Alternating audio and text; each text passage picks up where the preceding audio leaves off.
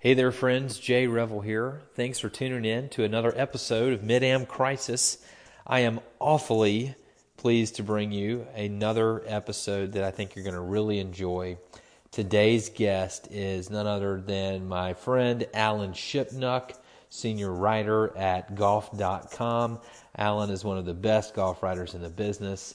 Uh, he's been in it for probably going on a quarter century now uh, sort of the child prodigy at Sports Illustrated, and now again one of the great voices in the game of golf. Uh, we caught up as he was coming off, uh, covering a Masters unlike any other. Uh, he was on the ground in Augusta for that rare November Masters. We all just had the opportunity to enjoy. Uh, so certainly we talked about that. We talked about the evolution of the game of golf. Uh, Dustin Johnson's incredible run he's been on. And of course, we uh, dove into where he lives in the world, which is uh, one of my favorite places, Carmel, California, uh, the Monterey Peninsula. Talked a little bit about that, and also dove into uh, the future of golf journalism. It was a great conversation. I was so uh, just blessed to have Alan on the phone for a little bit and catch up. He's been a great uh, friend to me, someone who has helped me get some of my words published over the last couple of years and just a, an all around great guy. So I hope you enjoy this conversation. I think you're going to like it. Uh, as always, if you're enjoying the show, I hope you will leave us a review on your favorite uh, listening channel. Uh, tell your friends about it, and be sure to hit that subscribe button. Uh, it's been fun watching the numbers climb recently and getting a lot of great feedback from people. And uh, again, as long as people keep digging the show, I'll keep churning them out. I'm having a lot of fun with it, having some great conversations with people, uh, and I'm enjoying the feedback I'm getting, and of course suggestions for people that I should bring on the show. So if you ever have any feedback or thoughts, hit me up. Uh, I, I love to hear from you, and maybe you can be a guest on an episode uh, in the not too distant future. Thanks again for listening. I appreciate it as always. I'll leave you with one final uh, selfless plug if you're looking for the perfect stocking stuffer uh, as we get into the holiday season for the golfer in your life, I hope you'll give uh, my book, The Nine Virtues of Golf, a look. It's available on Amazon. And if you want a custom signed version of the book, just drop me a note. I'd love to send you one, uh, and we can personalize it and make it uh, something that's a unique golf gift uh, for the people you know who love the game. Anywho, without further ado, Here's my conversation with Alan Shipnuck. Thanks for listening as always. Looking forward to hearing from you very soon.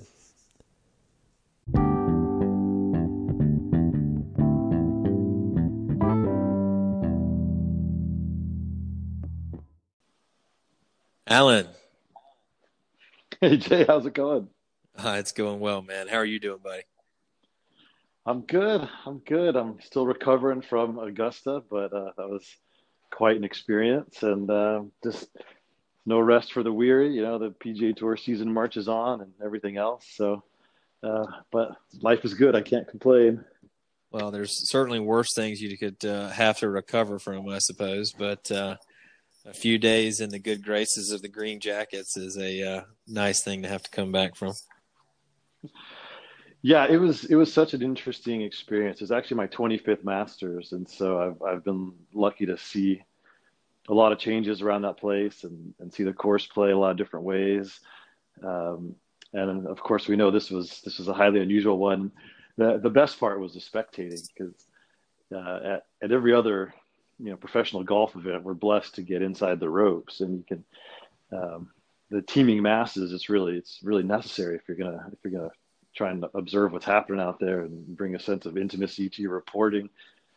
And uh, Augusta, they don't let you inside the ropes, and so it's it's not easy to to see and feel connected to what what's happening just uh, from from the, the, the tournament action standpoint. And so to be out there, not only with no fans, but they didn't, they didn't even have ropes. They just painted some lines on the ground where to stand, and um, you know you never felt so connected to the shots. I mean just incredible views and, and taking away the the grandstands and the, the clutter and the people just the the way augusta national looked different you know you could when you were on 13 fairway you could see not only 14 tee but you could see 15 fairway and all, all that stuff's hidden usually by by people and infrastructure and um, a lot a lot of little glimpses like that. Well, just it, it, made the course feel smaller and it made the experience so different. So that it was really a, a special thing to uh, to get a, a, Masters all to ourselves. You know, the lucky few who were there, and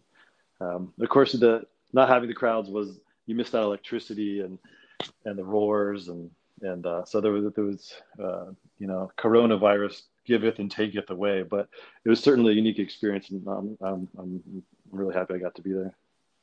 I had a chance uh, last year to go to the inaugural women's AM and do some reporting up there, and you know, I didn't get a, a hard figure, but the the uh, the the great intel I was getting from the uh, lovely ladies uh, working the uh, uh, food and beer line was that they probably they thought it was somewhere between three and five thousand people that they let in, and it was crazy, man. I mean, it was like being able to get into like a you know, it was like it felt like a preview party for the Masters. You know what I mean? Um, yeah. And I mean, we could get like, right up on the action on every shot. I watched um, the entire duel between um, uh, Kupcho and Fassi coming down the back nine. I, I, didn't miss a single shot. Never had never had a crowd around me. It was truly remarkable, and that's what it made me think of when I was watching, you know, kind of watching from afar. But um, it had to have been pretty surreal, I would imagine. I, I enjoyed the piece you wrote about um, kind of that whole vibe. That's pretty cool, really intimate.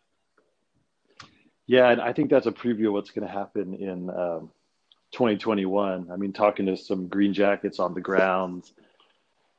Of course, if if there's some mega breakthrough on the on the vaccine front and produced and distributed in, in numbers that seem unlikely. But uh, forecasting ahead, I mean, I think they're probably going to let three or five thousand fans on the grounds. They'll be tested every day, and wow. uh, there'll be there'll be some sense of a gallery. Uh, it won't it won't be like it usually is, but I think enough to to give some ambiance, and uh, it would that'd be enough to justify uh, bringing back the par three tournament because that was kind of the reason they did it. It's like without yeah. fans, what's the point?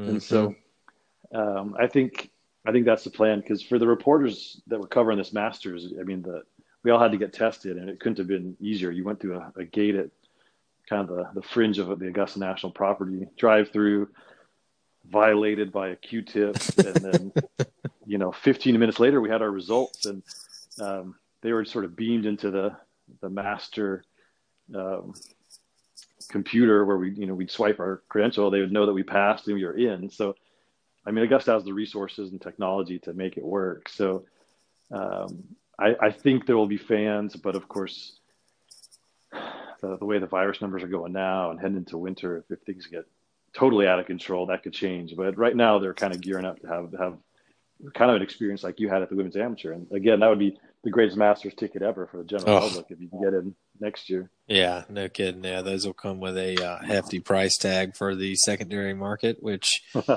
people like to pretend doesn't exist. But um, the uh, I have to imagine that's probably the nicest COVID testing facility in America you probably went through. Yeah, well, it's actually. I mean, I've now been tested four times. Uh, I'm helping to keep our national infection rate down, but. Um, when I covered the Dinah Shore, it was same thing. Uh, th- this one was it was off campus, but yeah, the yeah. drive through's easy. You just pull up, uh, you roll your window down, they they do the swab, and you drive away. So, um, and you know, again, we're talking four or five months from now, they'll, even probably more advances, and they'll be even more seamless. So it's it's an it's interesting to it's an interesting mind experiment just to think about what the Masters would be like with limited fans, but it would it would, it would certainly help even even with the 300 people or whoever were there, I mean, it, everyone clusters in obvious spots. You know, there's one tee, there's back of two green, um, back of seven green, 10 tee, obviously amen corner, 15 green slash 16 tee, and then of course behind 18. And so even if you only had 3,000 people, it would look good because all, all 3,000 people are going to be in kind of similar spots on Sunday yeah. as, as the action progresses. What was the vibe like? You know, obviously, you know, probably a little different because DJ was kept climbing ahead. But you know, coming down that stretch on Sunday, you know, you started to see a little bit more of the the limited crowd that was there congregating around the final group. I mean, w- what was that scene like? Well, it was it was interesting. I, I mean,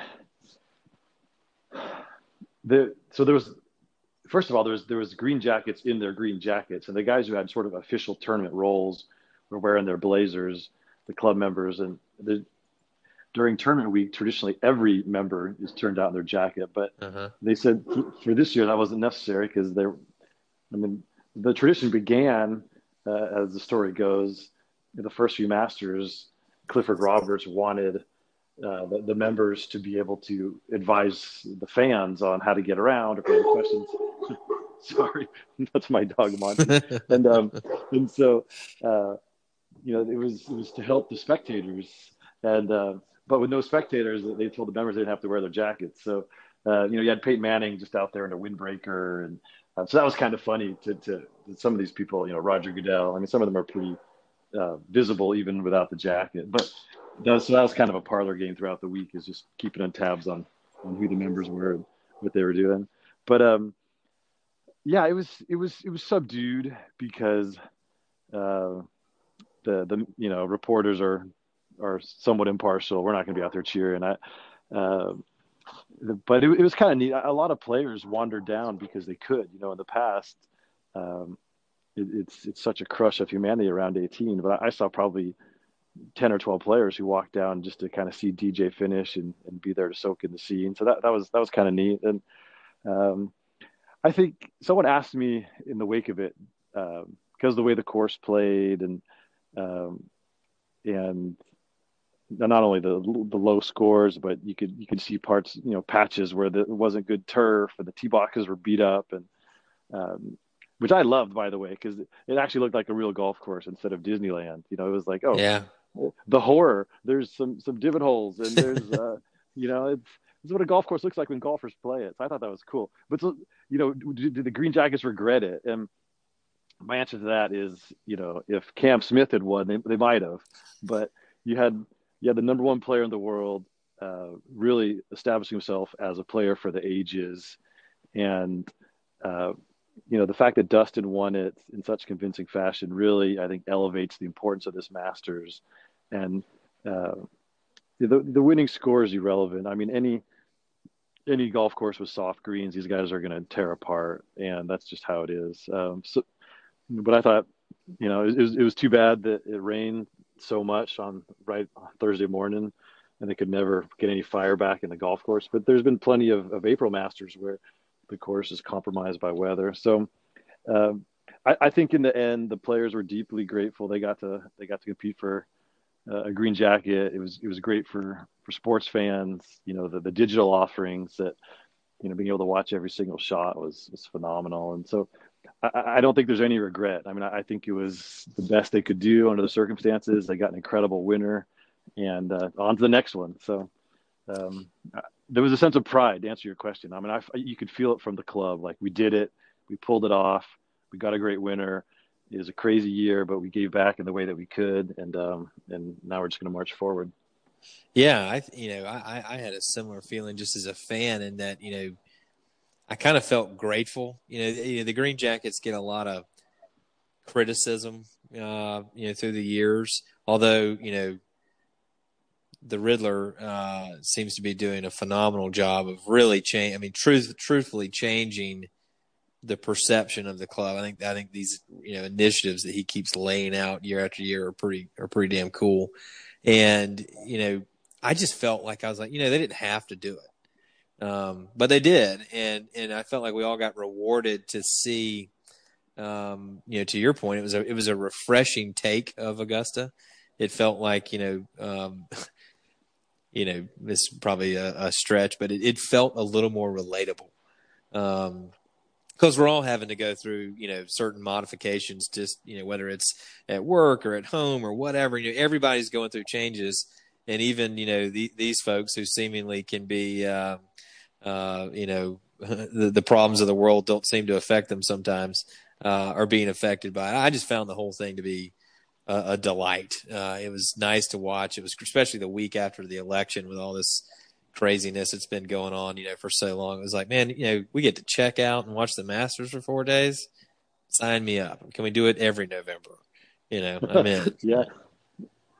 Yeah, I don't think anyone would mind if they did two Masters a year. Mm-hmm. I mean, maybe Fred Ridley that, that could be his legacy. He, he doubled he doubled our pleasure. Uh, yeah. So uh, yeah, it's, crazy to think we're going to do it again in, in, less than five months now. So um, then it, will be really neat if if they could get a firm, fast, fiery golf course and it would play um, a totally different manner. And I mean, Dustin's going to be a huge favorite. I would love to see him win it. He doesn't need to validate this one, but it would be it would be cool for his legacy to um, you know if he could if he could get one more in more traditional setting.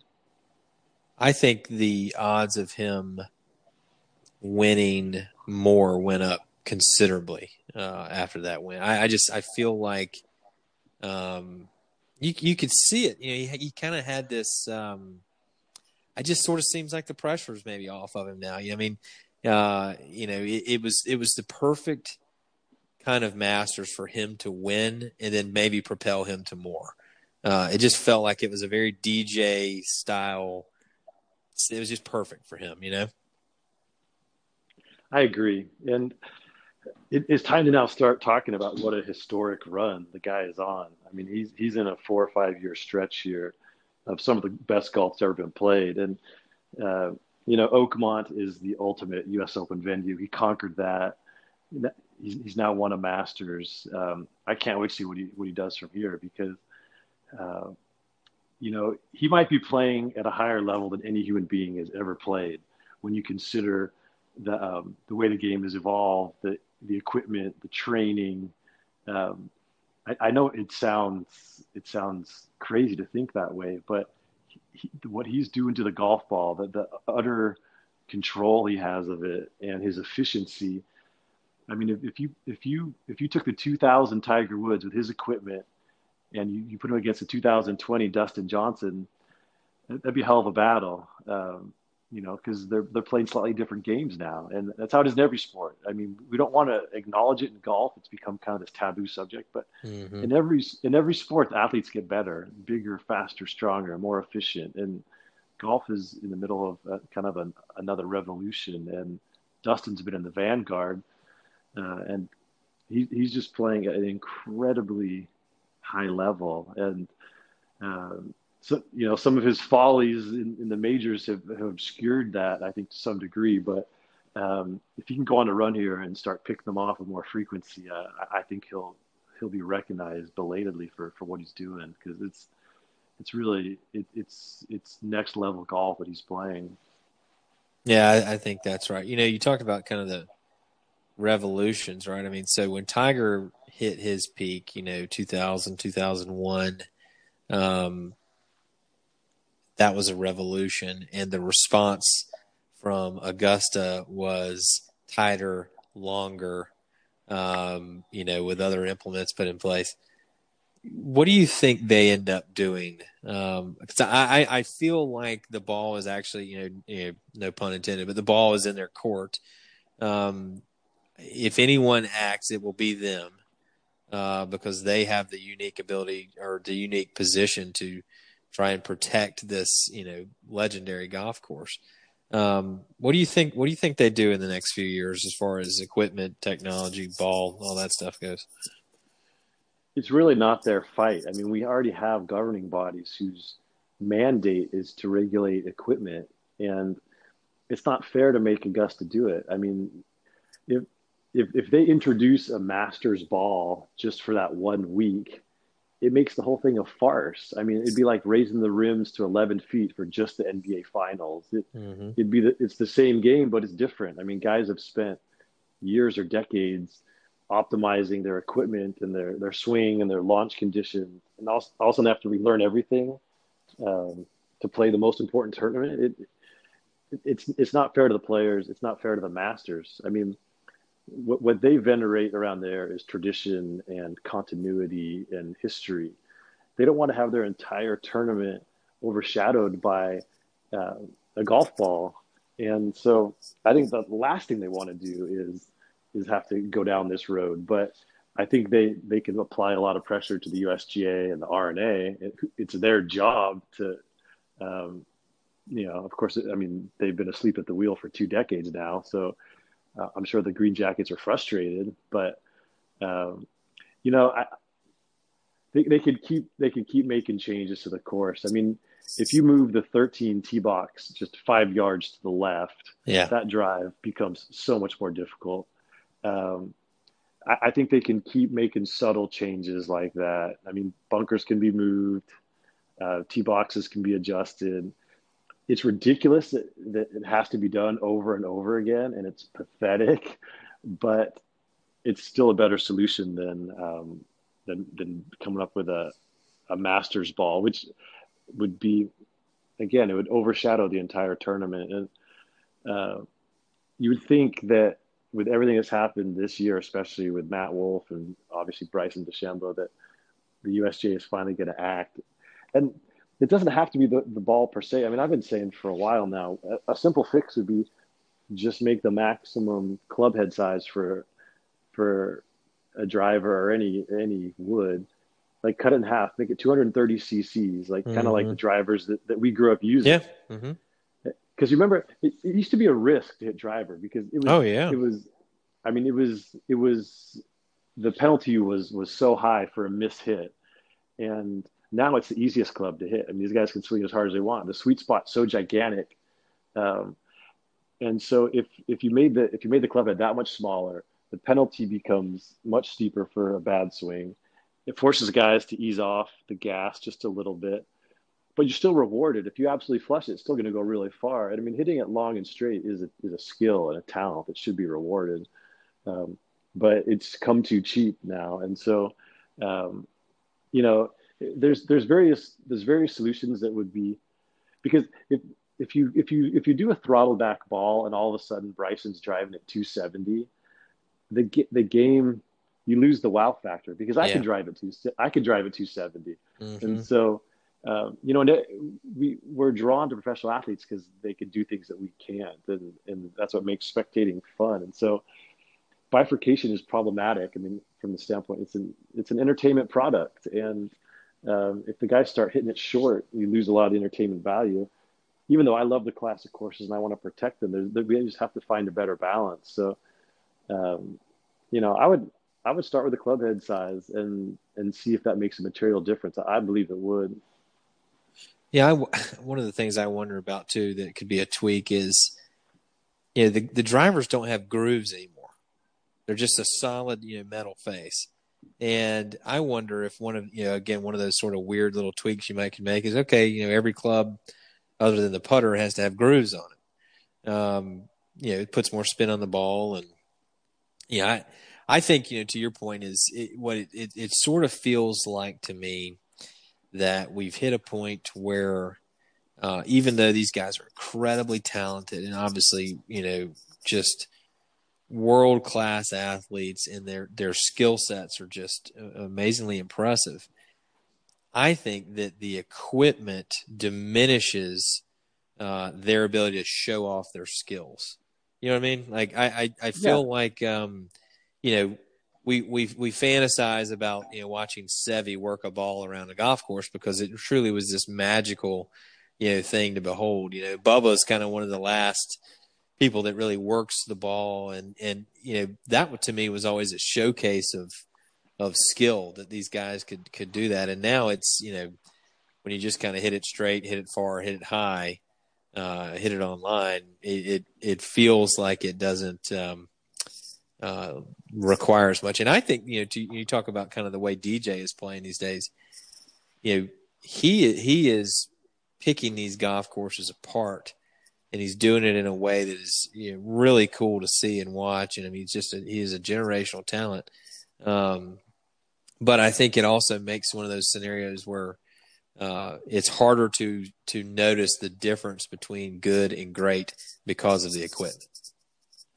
Well, without a doubt, and I mean, one of the things that ended Seve Ballesteros' run was a 60 degree wedge because his yeah. biggest advantage was in the short game and the things he could do with the old wedge, and all of a sudden everyone else had some of the shots that only he had, and it's just like, you know, what Greg Norman and Tiger Woods' advantage was they could they could drive it so long, um, but equipment brought everyone else closer to them.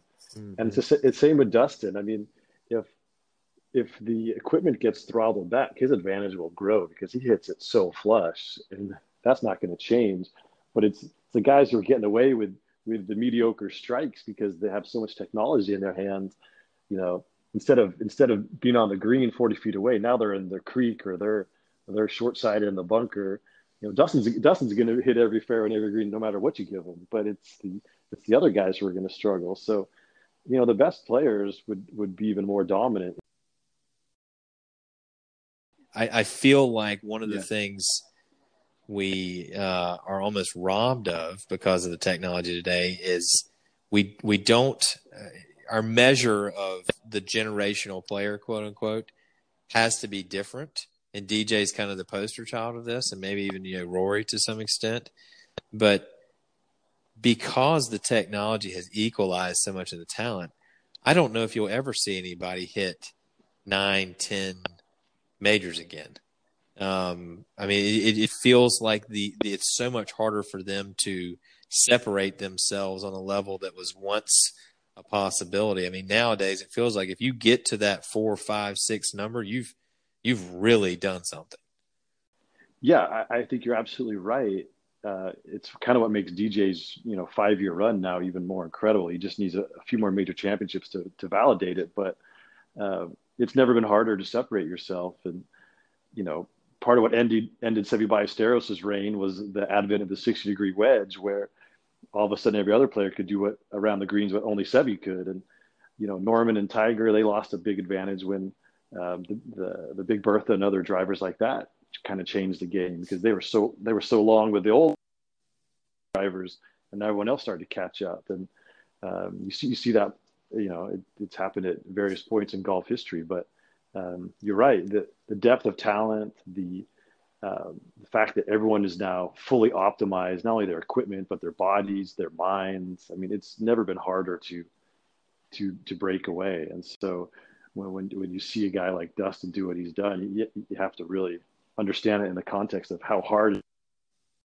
yeah, it's uh, it, it is pretty remarkable to to think about what he's doing. So, um, shifting gears a little bit, you know, you you have uh, the incredible blessing of living in probably my favorite little nook of the world uh, out on the uh, uh Monterey Peninsula.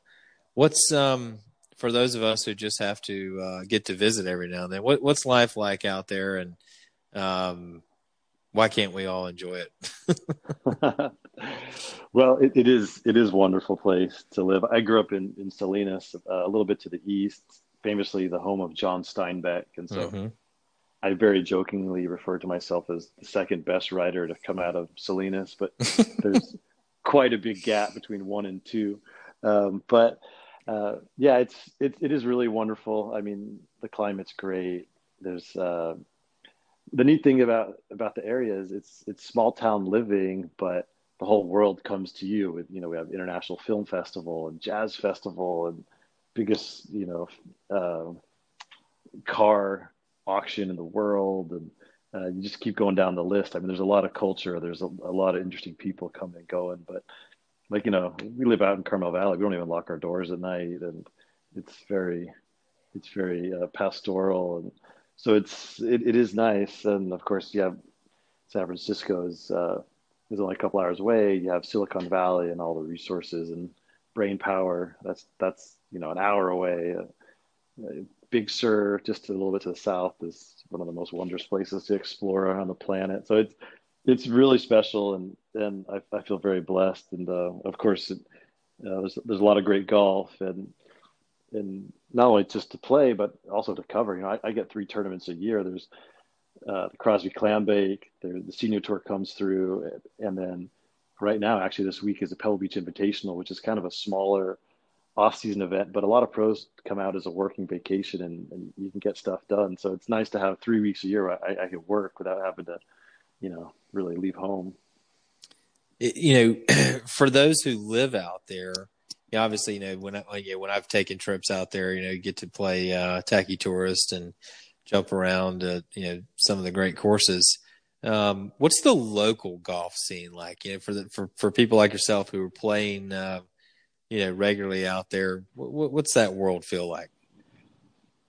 Well, it's you know it's same as like when I lived in New York City. Uh, it, it, slows down because when you're visiting, you're trying to cram so much in, and, and you have this list of things you have to do and places you have to get to. But uh, when you're here, you can just you can just enjoy it, and you start to, you know, you find the the, the places that are off the beaten path and that are more kind of local joints as opposed to tourists. And um, so yeah, it's it's really it's a special place. I mean, uh, uh, I'd you know my family we'd been living in town in, in Carmel by the Sea and just moved out to Car- Carmel Valley, kind of deep into the valley this summer. And so now it's hidden swimming holes in the river and it's hiking in the hills and there's all the it's great wineries out here and, and some really neat little restaurants. And so it's kind of, it's a whole universe unto itself, which is only 18 minutes from, from downtown Carmel. So uh, I, I've kind of been doing my own exploring and have really loved it. And uh, so, yeah, it's, it's, it's, it is just a special place. I mean, if you're going on a, a buddy's trip, you know, Bandon is still probably the greatest destination in America. But if you're going with uh, a romantic partner or maybe a few different couples, I mean, uh, you can't beat this area because the, there's just the food and wine and the strolling, the shopping, the, the, the natural beauty you can explore without a golf club in your hand. It's just pretty unparalleled. My wife and I have basically replicated the same trip uh, with not too many variations a couple of times now you know, we stay down at uh, Clint's place at the Mission Ranch. Yeah, it's great. Love it. Super laid back. You know, uh, we always take a day trip down to Big Sur and eat down there at um, what's it, in Nepenthe, Nepenthe? How you say? Yeah, Nepenthe. Yeah, yeah, yeah. Fabulous. Um, you know, I always sneak around to golf in uh, at least one, maybe two if I'm lucky, and um, you know, a day, you know, day trip out to the valley is so cool. Like you said, you got the wine wineries out there, and I mean, it's just, it's, I just love it. It's such a cool scene. It feels like the most laid back place on earth. Um, and yeah, again, you know, on the golf front, I mean, you just, I don't know if there's anywhere with, you know, a better vibe. Um, I have yet to pull the Bandon trip off yet, but you know, particularly again with a with the misses in tow, uh, that's about as good as you can draw up for a trip. Oh yeah, yeah, for sure. I mean, there's there's a couple spots you can stand in Pebble Beach where you can see, you know, four top 100 courses. You can see Cypress. You can like if you're on, say the um, the third tee at Spyglass, you know, you can you can see Cypress, Spyglass, the Shore course, and the dunes, and uh, at Monterey Peninsula, country club. So, and then of course the granddaddy of all is around the corner at Pebble Beach. So there's um, you know it, it's just the the incredible proximity of of the courses and it's really a shame i mean i i've been one of my pet peeves in golf is is the exclusivity of of some of these great courses i, I feel like there there should be it's like you you know cypress point to me is like yosemite it should be a national treasure and i wish more people would get to play it um, same with the courses at Monterey Peninsula Country Club. I mean, you, you come and you play Pebble Beach and Spyglass Hill and Pasatiempo. I mean, that, that's a hell of a trip. But mm-hmm. um, you know, if you if you could if you could play Cypress and you could play both courses at Monterey, it's like maybe the greatest trip on the planet. So um, I wish there was more access, but um, it's just it's just the world we live in. Uh, but they they are all they all really you know incredible experiences. I had the pleasure of playing uh, Monterey Peninsula Shore Course uh, a few years ago on one of our trips. Teed off at about uh, two o'clock in the afternoon. Uh, I think we were there in about October, so it was like right before daylight savings crapped out. Um, I had to place myself. It was unbelievable. It was it was a truly remarkable experience. And then you know when you juxtapose that with you know Pebble, where you know obviously Pebble is one of the great days you're ever going to spend uh, on a golf course. But I mean, it's a you know it's six hours and you're waiting on almost every shot, and you know you're obviously footing a big bill. But I mean, to be able to play out on the private side where I pretty much had that unbelievable oceanic experience all to my, I mean, literally there was no one on the golf course. You know, it was like a Tuesday in, you know, October and late afternoon. It was just me and the caddy. We had, we had the whole place to ourselves and it was one of the most remarkable afternoons I've ever had. Um, so it's, it is a strange, you know, kind of uh, mix out there with the public and private. But you know, Cypress is my Great White Buffalo. It, it, it's so excruciating because you can get you can get so close to it. You know, it's not like you know, at Augusta you can't you, you can drive by the gate. You know, uh, but there's nothing really you can see as a passerby. But out there, you you literally can, you know, you can make a run for it if you wanted to. You know, you could go you could go out there. I don't know how long you'll last, but um, yeah.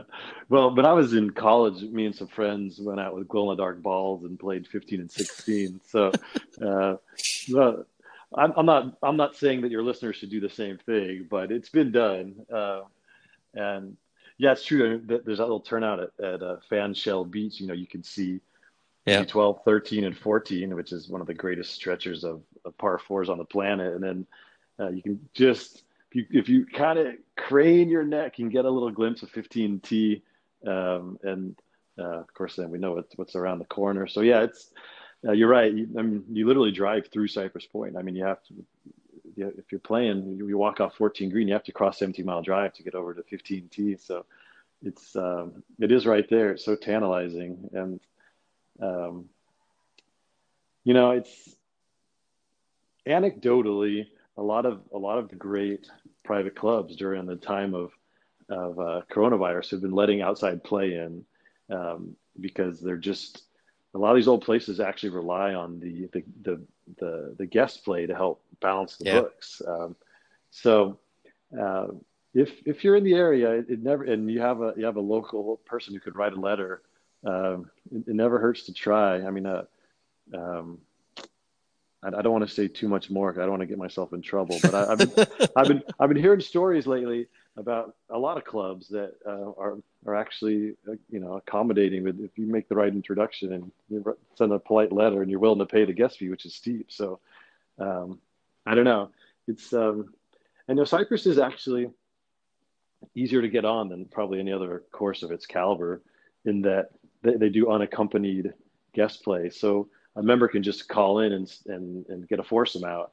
Um, and you got to go early. You have to play between seven and eight a.m., um, which is kind of pure anyway. But yeah, um, you know, it, yeah, you can't. You, they're not doing that at Augusta National or Pine Valley or places like that. I mean, the member has to be on site. So um, Cypress has always been a little more um, attainable. Um, you know, if you're if you move in certain circles in the golf world, but it's still it does bum me out. I mean, I wish I wish every golfer could play at once and um, when I win the lottery and and I build my my have Gil Hanse or whomever build me like my my own golf course, I'm going to set aside a couple days a week for everyone to play it because I really it's really a drag. You know, we Golf Magazine just put out its top 100 list and um, it's fun to look at. You know, it's kind of, it's it's it's like looking at Playboy. You know, it's just it's uh, it's, it's all it's all a fantasy, right? We all need our, our escapes, but you know, for for the average reader, you know, how many courses they have access to? It's such a small number. You can play the Bandon courses. You you can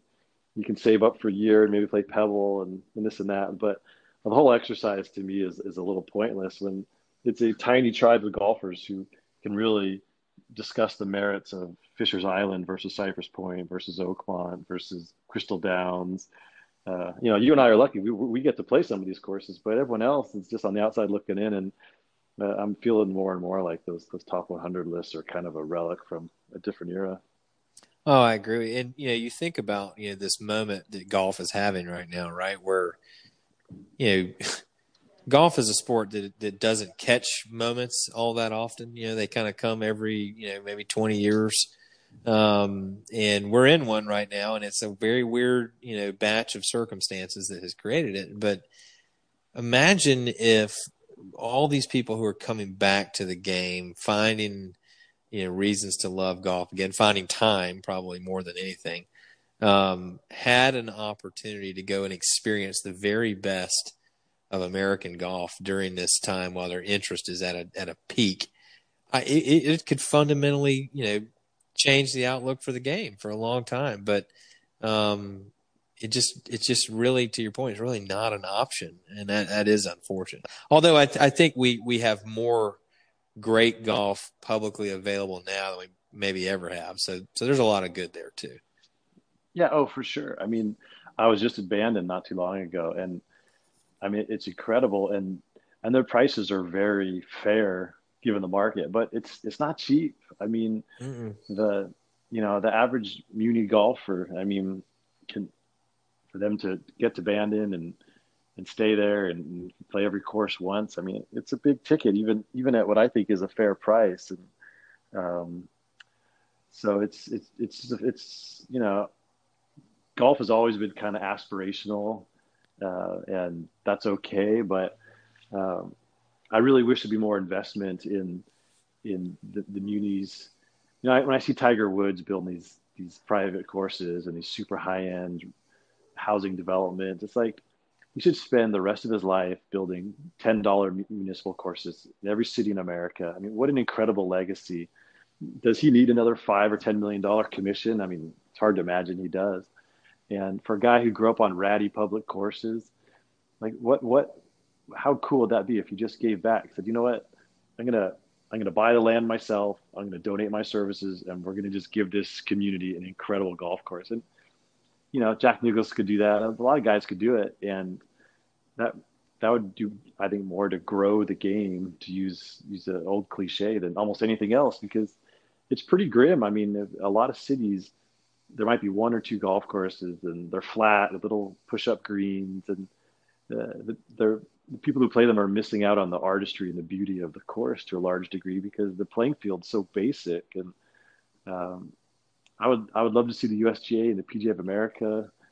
I mean Augusta National, like you know, put your money where your mouth is and, and just build great, super affordable courses, um, or just fix up the ones that already exist. You know, there's already yeah. uh, you don't you don't even need to get a new piece of land. You could use the existing footprint, like because when you do it, like at um, as, as you know, it's starting to happen when these courses come back online. It's it's it's a celebration and everyone loves them and you get so much out of them. And um, so anyway, that's my little soapbox. But um, I, I, do think there's there's even as I get to benefit from I get to play these courses, I, I still feel like there's something fundamentally wrong with the golf world that 99% of golfers don't get to play, you know, really fun golf courses that often. Yeah, well, that's a good soapbox, Bill, and I couldn't agree more. I think you know you've you've got an, a window here where if the powers that be, the five families and some of our most you know influential um, individuals decided to make that kind of a, a a move with you know municipal and public facilities, it, really would fundamentally you know change the foundation of the game for a long time. But we'll we'll see. I'm not going to hold my breath, but. Um, know, it would be cool. Let me ask this, talking about kind of the future uh, of the game. I'd be remiss not to ask you kind of how you feel about the state of um, golf media and uh, uh, people who are putting words together about the game these days. Yeah, it's interesting. I mean, it, has been a tough year for for everyone and a lot of industries, but sports media and the golf media has been hit really hard. Um, you know, certain trends that were already in in motion have been exacerbated by Corona, and uh, you know the dismantling of of golfchannel.com and um, the that that's been a bummer to see. I mean, that was that was a really good website, a lot of talented people. Um, you know, golf Golfweek is a lie. You know, it went monthly a while ago. Golf World's been gone for a for a good long while, but I still miss that. Um, you know, golf magazines, we've gone down to eight issues a year from 12. Uh, so it's, it's tough. I mean, good journalism is, is not cheap. And, uh, and it's funny because when I go, you know, I take my kids to the movies, I'm happy to pay my, my $12. I understand there's a cost to produce a movie. And when I go to Barnes and Noble, you know, I know I'm gonna have to pay for a book, but people just want, they want journalism to be free. And, um, and so the athletic has helped change that a little bit, but it's still, uh, you know, they've, they've yet to commit to really covering the sport. I mean, they have a Brendan Quinn's talented guy, but he's only out there a handful of times a year. And so even the one model where people are paying for for good content, they have they haven't really embraced golf yet. And so, um, you know, it, it's challenging. There's there's there's there's fewer and fewer typists. There's there's more content creators, and uh, you know a lot of the videos and the podcasts and all that it, they're really well done and and I I enjoy them like everybody else. But uh, you know, to to kind of get lost in in a, a richly reported, well written story. I mean, that, that's become more rare. I I'm, I think the the Golfers Journal has done a great job and kind of creating a community and, and showing the value of, of a beautiful product, but it is only four times a year. Like it, um, so it's it's a challenge. I mean, I I kind of I kind of wonder what's what it's going to look like in in ten years. I mean, if if there's even going to be any any sports writers left, you know, it's more and more uh, as as things become more digital and it's more kind of uh, consumable. A lot of it's being done in house because uh, you know when when I go to tournaments, there's more PGA Tour.com staffers than there are actual reporters, and they have more resources and they have more access, and the players know that they're going to be taken care of. Um, that essentially those content creators are working for the players, and so um, it's just a totally different dynamic than um, you know traditional traditional reporters. So it's it's complicated. I mean, we're we're we're hanging on, but it's it's it's it's been it's been a very challenging time. Well, yeah, it is, and you know, I I hold on to faith that there's still a future there. Um, you know, I I I I give you guys a lot of credit. You know, I always enjoy uh, the the sort of mix between what you and uh, Bamberger put out. I just always love going back and forth between, especially when y'all are both at an event. Um, it just it's a great you know great sandwich of reading. Um, I just always really enjoy that. Look forward to those pieces when they come out, and hopefully we'll uh, uh, we'll continue to have a future with words. But you know, we'll see. Um, yeah. Well, it's. I mean, I appreciate that, and it's. You know, I I don't take myself too seriously. I, I, know that my job is basically to give people something to read while they're on the throne. Like, you know, this is this is not national security that we're we're reporting upon or anything like that. But uh, you know, golf does have an incredible literary tradition, and uh, whether Grantland Rice helped found Augusta National, but uh, you know, from Herbert Warren Wind to Dan Jenkins, uh, go on down the list. I mean, there's always been such great writing about about the game, and um, you know, George Plimpton's small ball theory, the smaller the ball, the better the writing. You know, baseball and golf has always had, you know, really um, attracted, you know, certain uh, literary dreamers. And so uh, it, will be, it'll be sad if, if that sort of fundamental DNA is lost because um, the sport really lends itself to reflection and, and intimacy. And uh, if you don't have people on site with access and